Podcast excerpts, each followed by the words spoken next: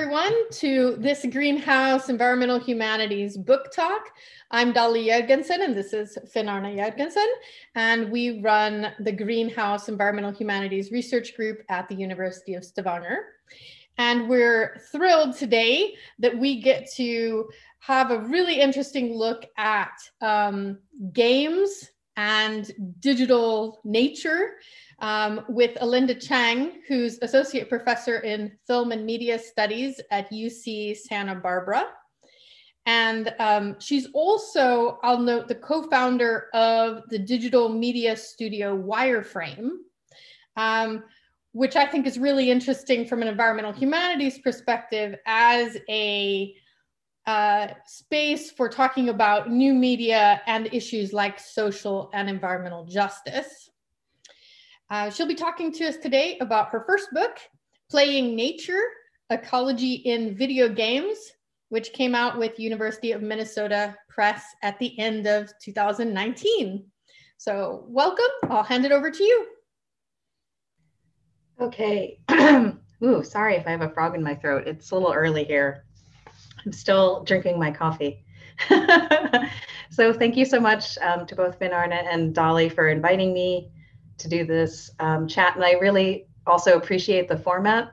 So not having to do a really formal, like 40 to 50 minute talk and just sort of speak to humans as a human is actually really nice. So thank you. And thank you for coming and, and listening. Um, I thought maybe what I would do is just give some background about how I got to playing nature and maybe also some of the things um, you know that I wish had been in the book and maybe didn't have time to get to so these these kinds of meta meta things that you don't normally get to talk to authors about about their books. So if it starts to get too rambly just feel free to cut me off. But i i think this is um, you know i i did def- i definitely did not set out to write a book about ecology and video games so i will say that. Um, i went to school with doug who's there. I'm shouting out to him but you know the first few years i actually went into my phd thinking I was going to write a doctor um, a doctoral thesis about nature documentary. So things have progressed very differently, um, but in some ways are, are very much the same. So um, I think, first of all, I just wanted to get a, a, few ideas across in the book, and I hope I was successful in doing this. But um, obviously, one of them is that I think games are in some ways ideally suited to communicating environmental relations and, and perhaps environmental issues more specifically. Though I always want to stress they're not the only way. Um, oftentimes, I think there's a fear that in hyping the digital or hyping the um, the sort of ludic, the playful, that I'm uh, maybe uh, doing a disservice to all these other forms of representation that we all know are very important for what we what we know about how nature is portrayed and how nature is questioned and interrogated and I'm definitely not doing away with that. So I think I hope that the book communicates my sort of media agnosticism in the sense that I I kind of draw from literary theory and literature as well as in some respects film and um, and media studies definitely more broadly and then do a deep dive into the games stuff but I also wanted to communicate a sort of nerdy science love for the world and just what I what I still it never gets old, right? I still have this very deep sense of wonder at the natural world, and um, many people don't know that when I was younger, I was actually pre med. So for a couple of years in college, I feel like with a thousand other people out there at every college, I was pre med, and then I wasn't pre med. um, after, and I was maybe two courses shy of finishing my pre med degree. So um, and what I what I found sort of killed my interest in it was actually doing lab work. So um, I I had done a lot of field research or sort of observational research on animals um, in other people's labs. So I worked on um, Indonesian bowerbirds and Komodo dragons, a lot of Indonesian species. I'm not sure why that happened that way. um, and uh, plainfin midshipmen, which are these strange little fish that live under rocks in Bodega Bay in California. Um, so, you know, I did some of that, but then I, you know, to really get my pre-med chops in order, I went and worked in a neurobiology lab um, at Cornell. And um, the short answer is basically that I really hated it. so obviously when you enter when you enter a science lab there's always a pecking order. So when you're the lowly undergraduate who has just joined trying to boost their cv you usually get the worst jobs. And not to say that they treated me badly but i was doing things like um, outlining the outlining cells on like a big microscopic um, image and like counting the area of those cells. Um, and then you know if i graduated from that i could like slice fish brains which would be cooler um, but it really killed my love of, of sort of the kind of science that I wanted to do. So maybe that tells you something. Um, other people, other things people might not know are that um, I I wouldn't be here uh, unless there was a sort of interest in science. I kind of joke because my parents immigrated to the United States in the 1960s because they were both pursuing graduate degrees in science. Um, did, did not go on to be um, scientists. One was working in medicine and one did other things. But um, my dad did fisheries biology and my mom uh, was doing zoology. And so I think in some ways I, it's just sort of been inculcated in me from a very early age. So, um, so along with the science, I was also trying to communicate in a, a real affinity for games. And I think um, in some ways I count myself really lucky to have grown up with um, computing technology. So if, if you're of a certain age, you've sort of seen the many setbacks and failures of computing technology along with the, the grand successes. And so having, you know, had a dial-up modem and, and uh, you know, played or wrote on uh, bulletin board systems and played off of diskettes and really crummy computers like really we we were too poor to have the really nice computers. So we had the like knockoff versions of, of good things for a while. But um, i think that that breeds a, a, certain skepticism and humility in relation to digital technology which i think you have to have even if you're going to go on to sing its praises which i do um, often. Um, so i wanted that to be clear. So this affinity for science and the natural world and this affinity for games um, while having this healthy skepticism in the back of your mind. Um, and if you look, if you look back at the most of the publications that I've done, um, you'll notice that I actually haven't written very much directly for game studies audiences. Um, and that's something I think I, I don't know if I did this on purpose or if it just ended up being um, reflecting my own investments in some ways. So I think the book was an intervention into game studies, but it was primarily about communicating um, a scholarly viewpoint on this sort of neglected area of cultural response to environmental crisis. So that's why a lot of this is in ISLE or um, other journals that aren't necessarily game studies journals, um, like um, electronic book review. so um, uh, I think that that is somewhat interesting and maybe limits the the sort of scope of my message um, and or limits the scope of the intervention if game studies people aren't seeing it as much. But I'm hoping it still percolates through to those other areas. So um, in the book, as you probably know, I have these really short chapter names and um, yeah, I think these many of those terms are sort of derived from ecology or environmental science, but I had to sort of have some wiggle room as, as I discovered and I'll talk about. But um, they're basically a heuristic to think about um, to think about games and how how, if any, in any way, they actually communicate environmental relations or processes um, or issues. And so I came up with these um, from reading the scientific literature. So I actually enjoy reading scientist papers so when Playing Nature was published, and one of the first reviews was actually in Science Magazine, I was so excited. so that was just like a really big deal, and I was I was hoping Ira Flatow from Science Friday would call, but that didn't happen. Boo. I know. Um, you know, but it was really exciting. My neighbor two doors down is this really excellent marine ecologist and so they walked their paper issue of science down to my house and said, Hey, look, your book is in this. And so it was really great to see that we can come from very different sides of campus and still be linked somehow. Um, so, you know, I have these terms like mesocosm and scale, um, entropy and collapse, which I think are, if not ecological terms, they definitely have a systemic orientation. Um, and a lot of it is thinking about how games have gone from being very much a subcultural thing, at, least in my childhood, to being um, totally mainstream. I think a lot of people still think about games as subculture. Um, my colleague is Dick Hebdige, so I can say this, I guess, right? But I don't really think that they follow, they don't fall into that category anymore. And so I think a lot of the scholarly realization is about moving them out of the subcultural category into this broad mainstream um, category. Um, so these ecological terms help me to think about how play contexts have changed. So um, we still do a lot of gaming inside the house and you know sitting at the computer or on the couch, but we also do a lot of playing of games outdoors when we're on our mobile phones or when we're commuting. Um,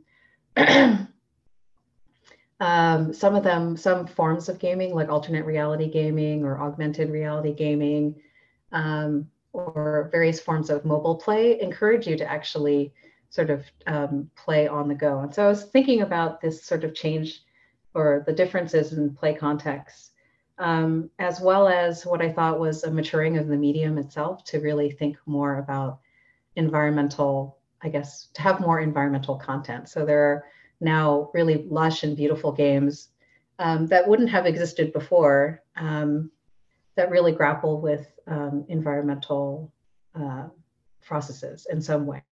Um, I think there's still a lot of room for improvement, but um, it's exciting to see what's possible now. And um, but I think a lot of these ecological terms only took me so far. So at a certain point, I found I needed to bring in other terms. So that's why there's this weird chapter right in the middle about the non-human, where I really needed to talk more about um, the kinds of emotional connections that games can produce.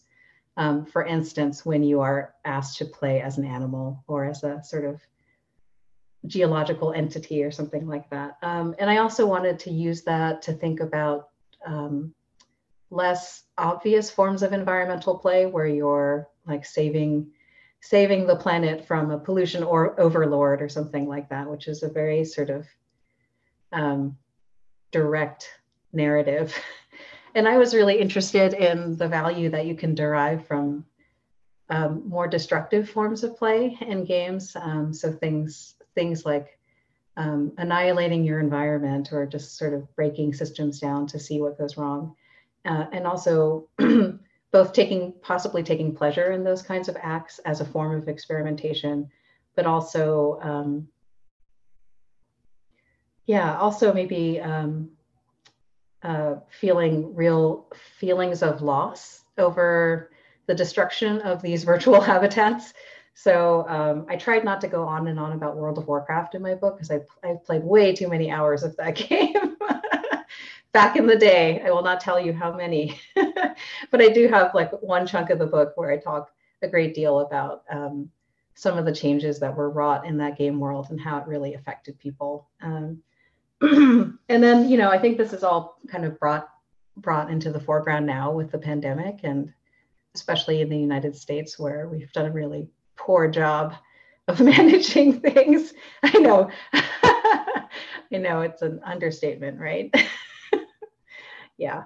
Um, but I, you know, I've noticed sort of anecdotally this huge uptick in people playing games while under sort of lockdown conditions, as well as um, journalists have been really interested in this phenomenon as well. So they're just, you know, the internet is littered with these articles about um, Animal Crossing New Horizons. So on the Switch, right? Just like uh, I couldn't have my wedding, so I did it in Animal Crossing, or you know, virtual gardening is keeping me sane, that kind of stuff. So, um, and I've seen this before, but it's just it's interesting to see it um, amplified by the current moment. So maybe we could talk about that a little bit. and then in terms of regrets, I think I do have a lot of them. Um, I thought I had written the book in an accessible way, and then looking back at it now, I'm not sure that I did. so so I don't know if this happens um, maybe Dolly and, and Bernard can help me.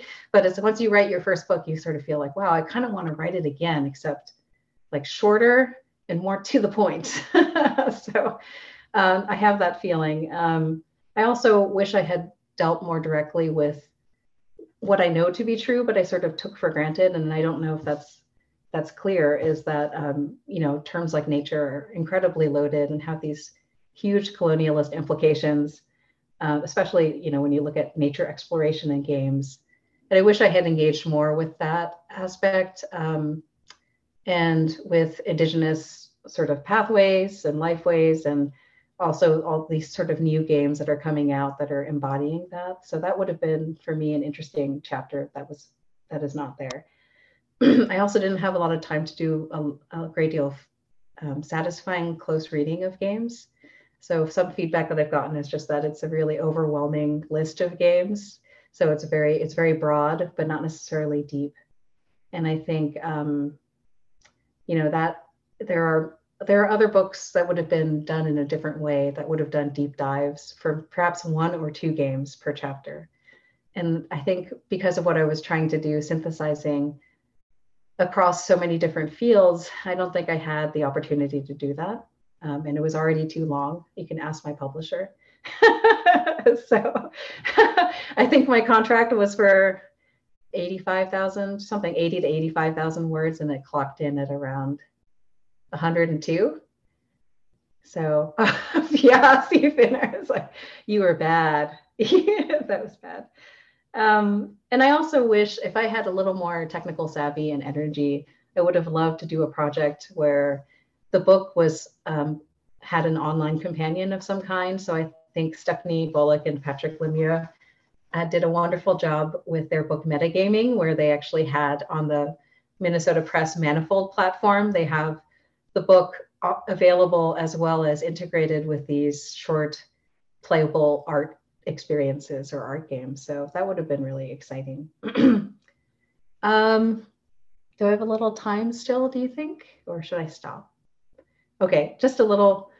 I was going to say, um, in terms of where I am now in research, I think um, I sort of I'm tentatively thinking about doing another book about um, digital modeling of natural assets, and I think um, an asset in the digital work pipeline is basically anything that would go into the finished product. So it could be artwork, like sprites or models, or it could be sound effects. Um, and so this kind of started um, out of out of a little bit of the book and um, the Between Plants and Polygons article um, that I wrote for Electronic Book Review, um, where I was really doing an obsessive deep dive into um, vegetation modeling and this company called SpeedTree that has headquarters in um, South Carolina, I think. And basically, if you've seen um, like a tree or vegetation in any mainstream computer game, or even um, cinema and television.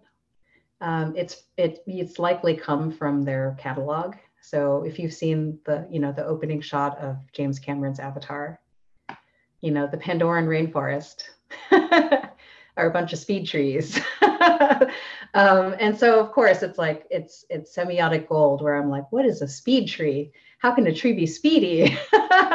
and and just like doing this dive into thinking about how companies model these trees. Some of them take actual um, botanical principles and try to model them, and others just sort of design it as artwork, which is meant to be plugged into an environment and then duplicated. So I'm, I'm sort of thinking about broadening that out into a book about other phenomena as well, like um, like rain or wind or these kind of other things. Um, and I, um, I'm also thinking I've sort of zoomed out from the entropy chapter in Playing Nature to think more and more about infrastructure of gaming. So, um, and this is part of the desire to also just sort of um, put my money where my mouth is. So, not just writing about ecology and games, but also helping the game industry to be more sustainable. So, um, thinking about my, my colleague Lisa Parks has this really interesting idea of the um, energy media matrix where it's where she says we no longer should be thinking about media like television or radio or um, smartphone or something like that, but we should also be thinking in terms of how they are powered and the infrastructure that brings them into being. So you would say, you know, just like we would say this is an electric vehicle, we might also say this is a battery powered laptop or, you know, this is a lithium ion battery powered um, device, right? So to always connect media to that to that sort of side of things. Um, and I'm writing. Um, unfortunately, I had a colleague who was interested in these areas just pass away, and we were working together on an essay about um, about cloud gaming, about this new um, push in the industry to stream games, basically. Um, and I'm I'm inspired by work that's been done by media scholars on streaming video on demand. Um, like we just published an essay by Laura Marks where she says we should, when we stream like high quality video, we should liken that to eating a juicy steak at a restaurant. so, oh no. um, so I'm just I'm really curious about this whole area. The calculations are really hard to do, but um, this is sort of where I am now. So I'll just stop there. Thank you. Um, yeah, there's some really fascinating material here, and uh, I'm sure we could talk for quite a while about that. I mean, I certainly have lots of things I'd like to discuss with you. Uh, so one thing I think we could perhaps start with with is this idea of, of genre. I mean, just like in literature, there's also all these genres of, of video games, and I see nature and environment popping up basically in all of them. Uh, do you do you did you discuss genre in games much and like discuss whether or not some genres are more i don't know if i want to say appropriate but more interesting things happening with the way nature is being uh, represented and engaged with?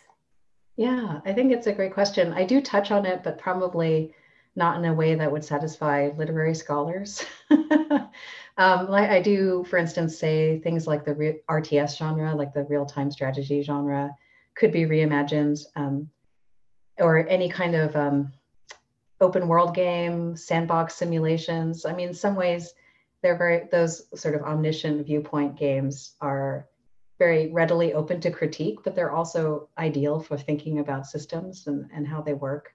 And if you if you want your player to take a bureaucratic perspective or a managerial perspective, that's actually ideal. And in some ways, even though we don't we don't like bureaucracy, in some ways we need to become better bureaucrats um, to, to, to deal with some of these problems.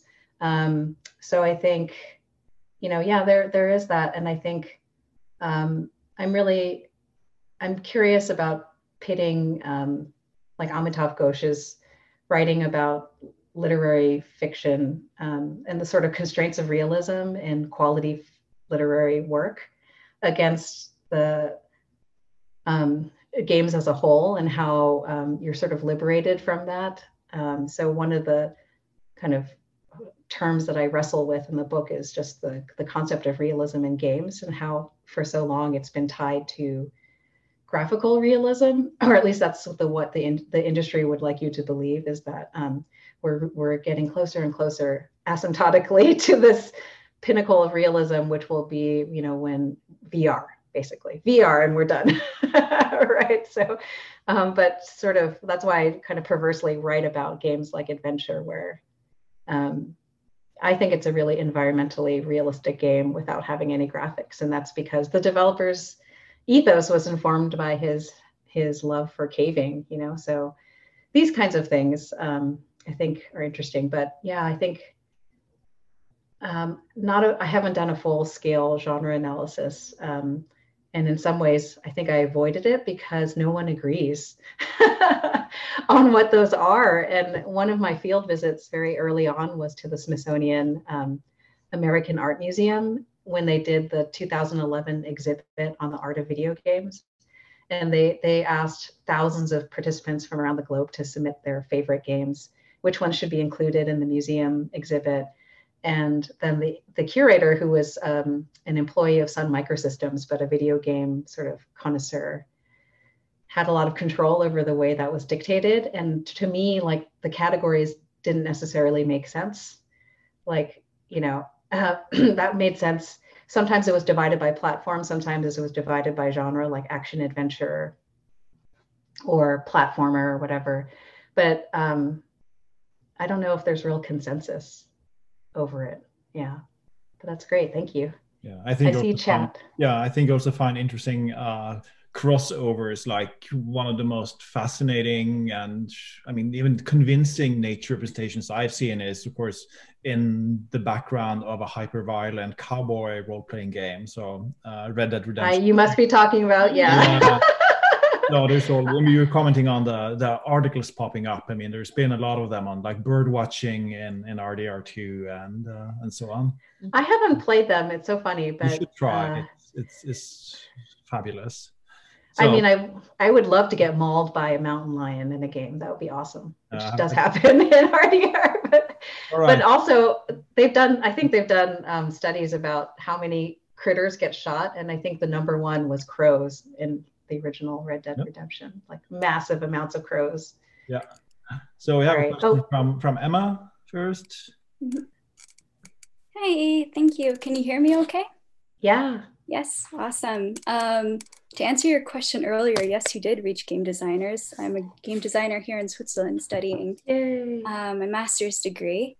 And your book was a huge impact on my thesis. So it's really exciting to hear you talk here now. That's wonderful. Um, Thank you.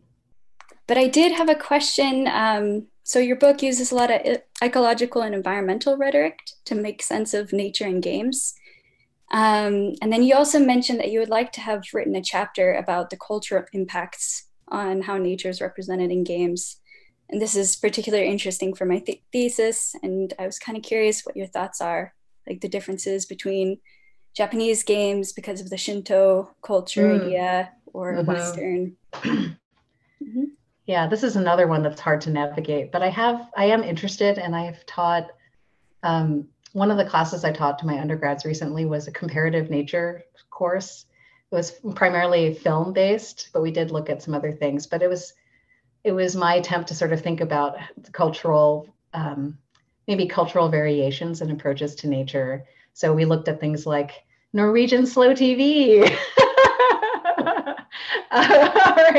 and uh, you know, and then like um, I don't know, like uh, Isabella Rossellini's green porno shorts and some other things. Um, uh, we did look at some like people of the feather and so we we we looked at a variety and i do think that's that's interesting um, it's often it would require a great deal more research and substantiation to make convincing arguments about um, about sort of cultural differences but um, i found this uh, briefly when i was doing my article on farm games because for that i ended up playing probably 60 or 70 different small casual farm games. And some of them were actually Chinese farm games or Japanese farm games.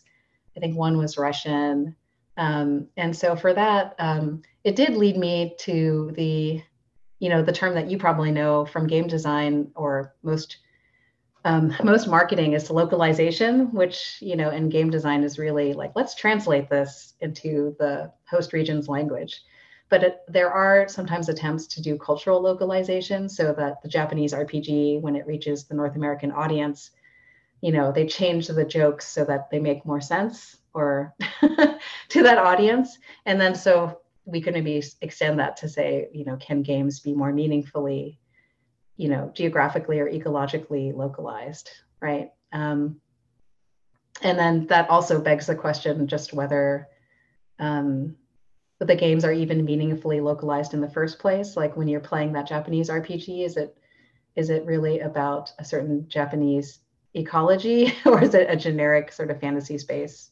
These are these are questions that i think are interesting but i haven't addressed Okay, so we have, I got another question in the chat here from Doug. Um, it was sent as a direct message, so I'll just read it here, um, which was about environmental destruction in Minecraft. Um, it's another long-term favorite of mine. So, um, so he says that in order to survive in a game, everything has to be crafted by exploiting resources in the environment. So then one thing he finds himself doing in a game is going back to repair the things is destroyed in order to craft survival material. So ecological restoration in the game. Uh, which is something you don't have to do in a game, uh, but, but something that defines not doing those. So, do you find patterns of this kind of behavior in sandbox world games that allow it? That's really interesting, and I think I've observed that with my son playing with my brother, his uncle. So they have Minecraft play dates together. Um, and I guess I've had this happen in Animal Crossing because because we share an island. So um, like I'll log into Animal Crossing and then there will just be like holes all over the island. so, you know, he's just been digging stuff up and doesn't bother to fill them in. And so of course I go back and repair things. I guess the question is, is that coming out of like a sort of um, in, environmentalist aesthetic of care where you're you're trying to care for the landscape or is it more an aesthetic sort of i don't want the beauty of my landscape to be marred by these things right it sounds like doug's doing doing it more out of um, a generosity of spirit for the landscape but um, and something and the same thing happens in minecraft. I haven't studied that but i think um, yeah i mean it's fascinating because i do it shows that players um, are invested, are genuinely invested, and care enough for something that they know to be, they know not to be real in that sense, right? But um, it still gives them some kind of pleasure to care for, and that's just sort of how we're built. Yeah, I did a poster some years ago at a conference on placemaking and computer games. So there I talked about, you know, building yourself into the landscape in in Minecraft as a particular way of, of placemaking also. So mm. you come to care about these places through mm-hmm. making them your own and building. Uh, yeah. So Fiona, you have a question. Oh. Let's see. Yes. Can you hear me? Oh. Yes. Um, yeah, thank you for very much for your book talk. I thought it was very interesting, and I'm really looking forward to reading your book.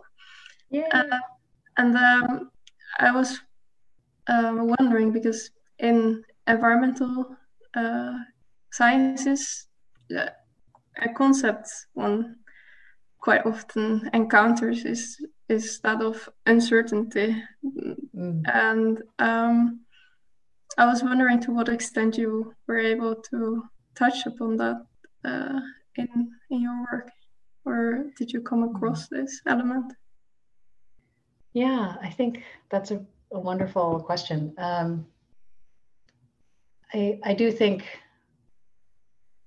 uncertainty, I don't know if I use that term, but it is something that I think um, interesting environmental games embrace. So um, I have written some more pointed pieces about with game design principles for what would make a more interesting environmental game. And one of those principles um, is that game environments should surprise us. So I just think um, I'm so much more interested in a game that I pick up and play in which something occurs um, in the game environment that I'm not expecting.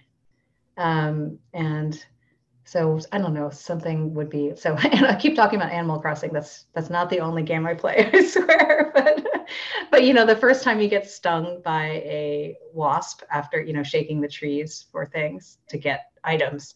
you know, you can knock down a wasp nest and you get stung. And that was kind of surprising, but in a delightful way, right?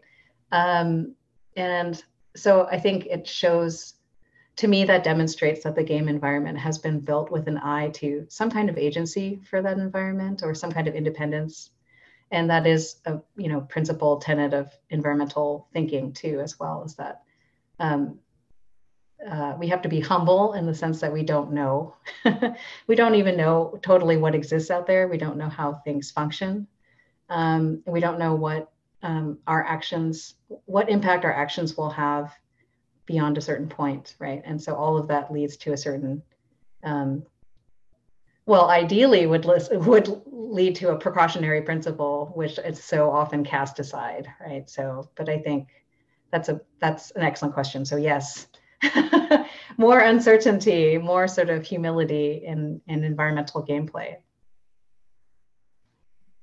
Yeah, thank you very much. Yeah. Then uh, Mary has a question. We unmute you. I wanted to say that I saw my flatmate being mauled by a bear in Red Dead Redemption just two nights ago. It wasn't a fabulous scene. oh, but no. I wanted to ask you about what you said uh, about animal about sharing an island on Animal Crossing, and I was wondering whether you use such examples in the book to to maybe argue for environmentality as something intersubjective or collective rather than an individual experience and and maybe and maybe this in maybe this is more related to your interest in infrastructure of gaming but i'm also interested to see whether you think with these uh, collectivities that are created in gaming forums and generally mm. this multiplayer culture and whether mm-hmm. that can create these uh, yeah global collaborations in terms of env- environmentalism. Yeah that's great. Thank you so much. I, I think that's why i did make a point to not just talk about single player games um, in the book. Um, and this is i mean most of you probably won't be struggling with framing out a book about about games right? But these are the kinds of things that run through your brain. It's like you can't possibly cover everything right and i have i advise a lot of um, doctoral students who are working on game topics and oftentimes they will say to me things like, I'm just going to write about console games. And I say, no. or I'm I'm just going to write about these like four AAA mainstream games, or you know, like just this is my thing. And in some ways I respect the the desire to narrow to a manageable topic, but um, we have to realize games are not monolithically one thing right? So that's the difficulty. And i and i think you you hit the nail on the head in the sense that if you're going to look at environmental dynamics you have to look at collectivity um, and these problems that um, sociologists and many other um, researchers are wrestling with around collective action and sort of the free rider problem of or the commons whatever however you want to phrase it um, that uh, games would be um, a really excellent place to model because they're they're ethically unencumbered in many ways. so you know we're free to play out these um, absurd or kind of uh, dire and dark fantasies. Um, and so there are games that I look at um, like Eco, ECO, I'll type it in here by Stranger Games. I interviewed the CEO of this company, but they basically set out to make a sustainable Minecraft so it looks like Minecraft, but it's actually they have um, scientists on staff. Um, it's it's based on the Pacific Northwest of the United States, so it has um, you know the fauna is, is stuff you would see there, like moose. Um, and in that, they've built in very sophisticated environmental dynamics. So if you do mining, um, you actually get mine tailings that pollute the water table. Um, and they're very simple things like you know how if you're if you're a game player you know that the, there's a convention where um, you can basically just amass so much stuff and it all sort of magically fits in your backpack. Like in your knapsack. Like i have like you know five trees in here and, and, and like six roast chickens and all these things. But in in eco i love it because they actually say like you can't do that. And in order to amass things you have to create these stockpiles uh, that take up space on the land. And um, but the so why I bring up eco is because it's not just pursuing environmental sophistication. They also have a very complicated and robust player um, government system where they're supposed to work together to create legislation so they can create laws and pass them like no one is permitted to hunt this species because it's on the brink of extinction um, and then they have to enforce them as well and the sort of um, i guess the conceit is that um, the world gets built and then there's a meteor that's sort of going to annihilate the planet within a certain number of days if you don't um, innovate your way to a solution. So it's a little bit technologically determinist but i like the way that they that they've built in the collective player dynamics but I think you can see this in other games that that haven't tried to do that so explicitly. So, um, like Minecraft, um, I don't know, or even yeah, game games where sometimes players don't play the game as intended and instead, you know, elect to take on a large task together um, that goes counter to what the game is trying to do, right? But I'm I'm not sure if I go as far as um, like Jane McGonigal, for instance, who is really thinking about how we can um, leverage all of these playable hours toward the solution of our, our problems. Um, so that that can sometimes be harder to to envision. I'll just say. Thank you. So Eric has a question.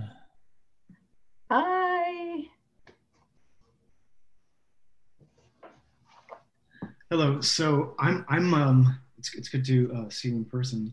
I'm a complete novice to games and you know um, coming at things from literary studies. So I guess one of um, some of my questions have to do with um, one I started to address is this kind of issues about um, creating I don't you want to call it a collective sensibility and how you would go about designing a game or something where you would want to instill a sense of solidarity among people mm. as well as with uh, the non-human world. So maybe that's like a, a, general principle that you might aspire to as an ideal.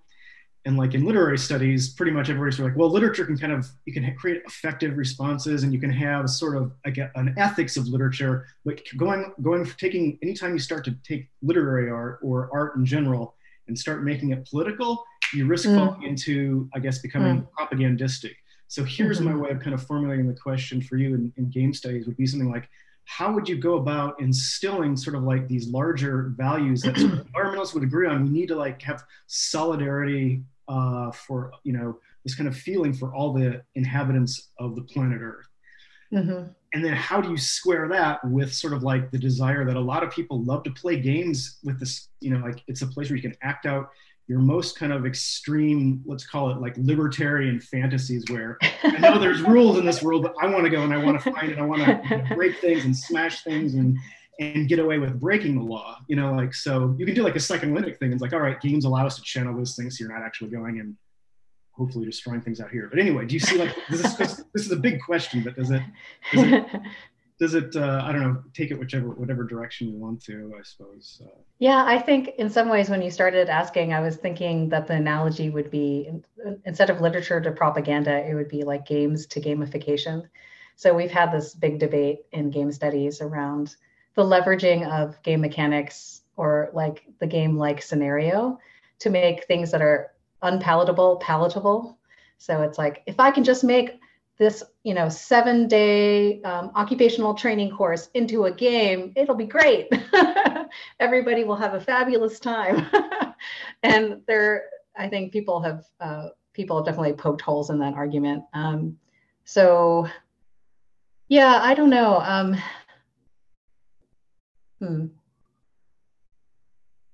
in some respects i think we don't I, I think i've tried to say all along that we don't need to make very overtly like beat you over the head with a stick games that are trying to make everybody into a good environmentalist. Um, and that might actually have the, sec- the secondary undesired effect of driving people away from away from that mindset. Um, but that sort of these small interventions in um, perception and like just even about thinking what is possible can be made at the level of of games that are already very popular um, and that have huge budgets, right? Um, and those are very like incremental changes. But to me, it's it it would be very meaningful if a game that sells like millions and millions of copies um, had an environment that um, did have some kind of agency of its own, right? Um, but at the same time, part of me, the more kind of um, soapboxy part of me, is is okay with the really blatant didactic attempts to leverage games because in some ways we don't we don't have time left to really to sort of dicker and um, you know whatever works i'm just willing to throw everything at it right now. So i don't know if that means that i'm advocating propaganda but i kind of have a soft spot in my heart for some of these activist games like that peta makes um, if you've never played it, if you played Pokemon, you should go to PETA's site. It's the People for the Ethical Treatment of Animals, but they have this um, parody game called PETA Pokemon Black and Blue. Um, when the Pokemon rise up against their oppressors, like their oppressor trainers, and they're all like beaten and abused. So that's why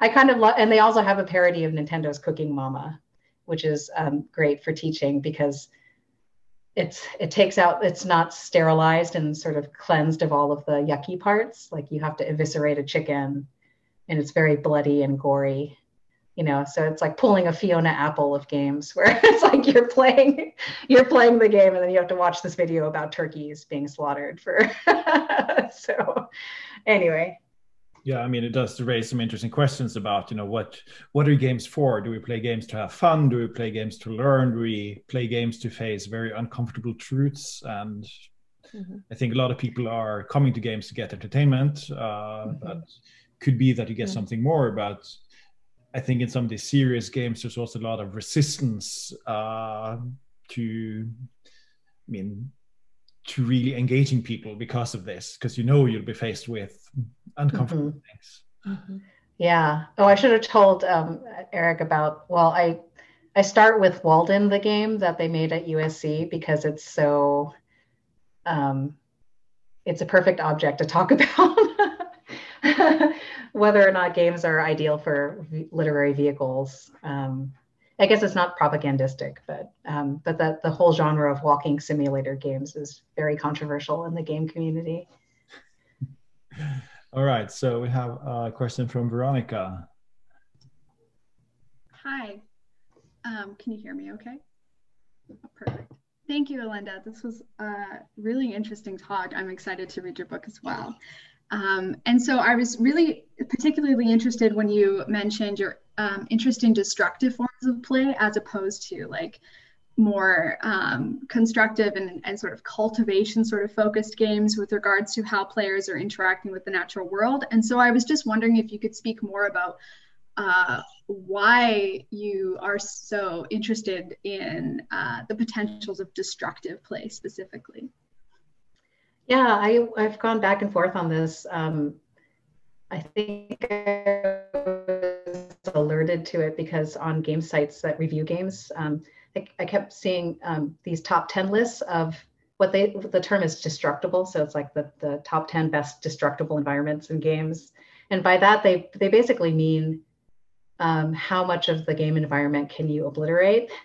Um, and in some ways, that's to be um, uh, denigrated, right? Because it's like it's the most it's like the most overt sort of power relation w- between player and environment.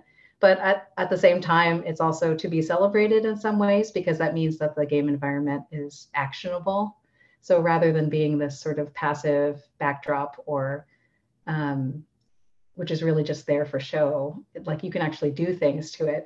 It's just unfortunate that the the sort of range of verbs is mostly about like burning, um, shattering, destroying, that sort of thing. It's ga- games like Far Cry, which I don't tend to play, um, but we are all familiar with if you've played games, um, almost any kind of dungeon explorer game where any crate or vase or vessel, it basically begs to be destroyed because it's part of the game developer's tool set for delivering, you know, bonuses to you or power ups or something like that.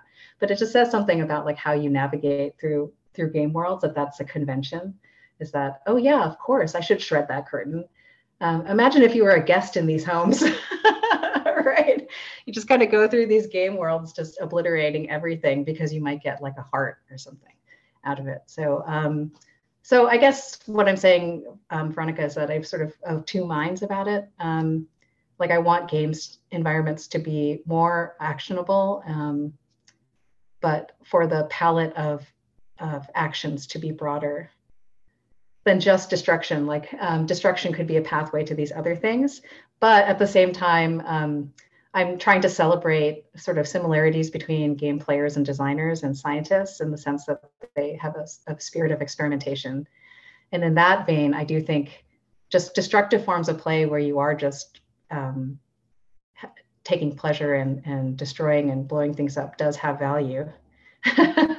um, sometimes it's, it's just for fun, but it can lead to it can lead to reflection I'm not saying it's going to lead to remorse, right? Some people do feel that when they um, like let their villagers perish in from dust. There's this game where you have to protect them against fire and flood and all this other stuff. But also, it just might lead you to think about the system as a whole.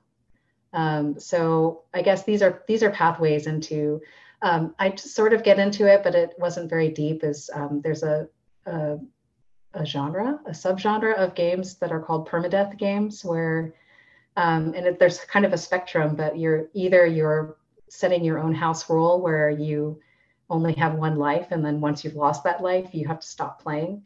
But there are modes built into games like Minecraft, like hardcore, or they're often very masculinist, like hardcore Iron Man modes, where um, if you if you lose your life, the entire world gets deleted, right? So I think those are those are interesting forms of very masochistic and arguably destructive forms of play that also heighten your awareness of like the value of what's at stake. Well, I had a question um, in thinking about the places that you mentioned. So you, you talked about games, you know, in the home and games that now we carry on our mobile phone and we go out and uh, play Pokemon and, and, other types of, you know, geolocated games. Um, but what I what I wondered about was the arcade because that's where I played video games, right? Ooh. That was my first um, experience in video games is using your quarters to play video games. Um, mm-hmm. And how, if you thought at all about any of those games, if they showed up, um, and some of them, of course, have since been reincarnated in various ways for desktop play. Mm-hmm. But but I think there was a very hmm. specific. Mm ecosystem too of of the video game parlor or arcade mm-hmm. and how mm-hmm. that um, functioned with games as well and uh, different i mean of course the ultimate i guess uh, interaction with the environment uh, frogger right? Where your, your yes. whole entire way of being is that it's about roadkill, right? And and mm-hmm. you're trying to avoid getting squashed. And here's these logs and and alligators, and you know, so so thinking, I didn't know if you had thought at all about the arcade and early games. Um, in. I, I didn't. I didn't really address the arcade context, um, but I am interested uh, in that space because it's like like the more recent sort of um, phenomenon of esports, I think it's one that points to this new paradigm where a, a really large chunk of people would prefer to watch other people play games um, than actually play the games themselves. And so um, I have a student who wrote a, a, a dissertation about this about game spectatorship and essentially um, how so much of it maybe it's because of live streaming but i think it grows out of these ambient gaming contexts of the arcade and and, and other places um, that in many ways games are now being designed to be watched as much as they are being designed to be played. So the games are being made to be to look good while being streamed. Um, so i think that is shifting things. Um, but it's it's it's different from the sort of in-person dynamics of the arcade. And i think i know you guys play board games. This is what i wish i had done more of is that a lot of designers talk about how they are going analog more and more or that some of them have moved in that direction because they value they value the sort of um, participatory dynamics of facing people across a table and and having to to sort of negotiate the rules with other players um, in a way that is less rigid than you would find in a digital digital instantiation of the game. So I think, yeah, I think there's value in that. But I think um, I don't know if you've been in an arcade recently. I've gone with my son, but they seem to have um, trended more and more toward like very um, thinly veiled like gambling. it looks it looks more like Vegas than it does the arcade of the past. I, I, to me, it just looks like much more obvious that you just are giving money to people, like you're just you're just paying money into these these games. Mm-hmm. So whereas we would always try and pick the games that you could last the longest on because yeah. I came with my my you know set of quarters that was all I had for the Saturday and you wanted to make sure that you had enough to, to spend before mom came and picked you up. Um, so uh, yeah, it changes I guess what you what you value. Although there were always some that were tempting that you knew you were gonna die you know, on a couple levels, but you were still, you know, willing to play.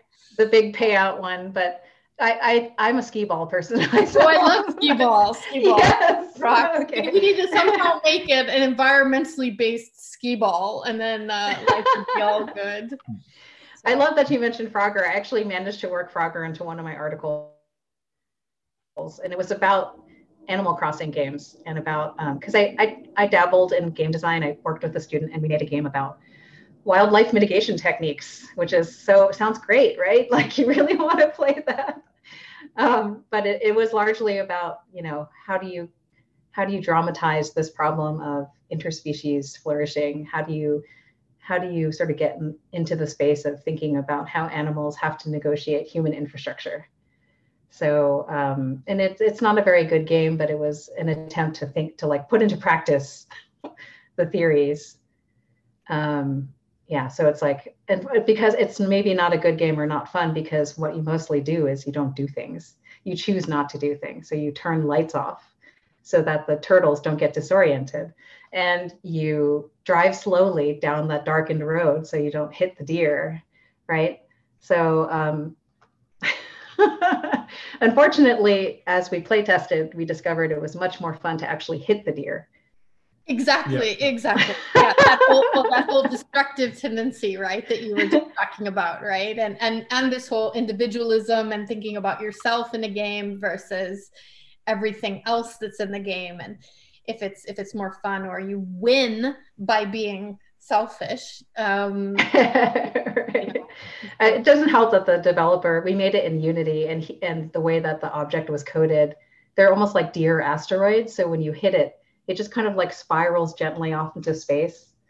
So it's like a ballet, a deer ballet. So I mean, this this also to uh, I think another discussion is spectatorship is of course that watching games being developed. I mean, with this whole Kickstarter economy. So, for instance, I oh, yeah. I funded a game probably five years ago, a computer game, oh. Dog Simulator, uh, where where you know I've been following this guy coding it and then like dropping off and then coming back in. It's like oh yeah now i'm back at it and like trying to incorporate more and more of this like being a lost dog in a city uh, gameplay which is super fascinating. And you see the same thing on kickstarter how there's so many games that are like weird genres that either get funded or not funded so mm-hmm.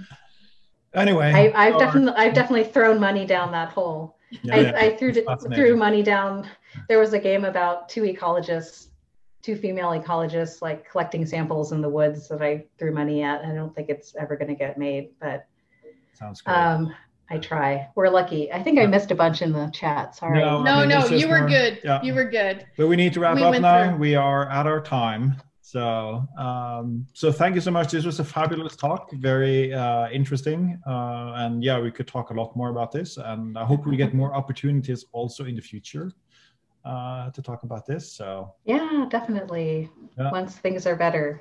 Yes. Thank you all for coming out, um, and feel free to feel free to email me if you have any questions.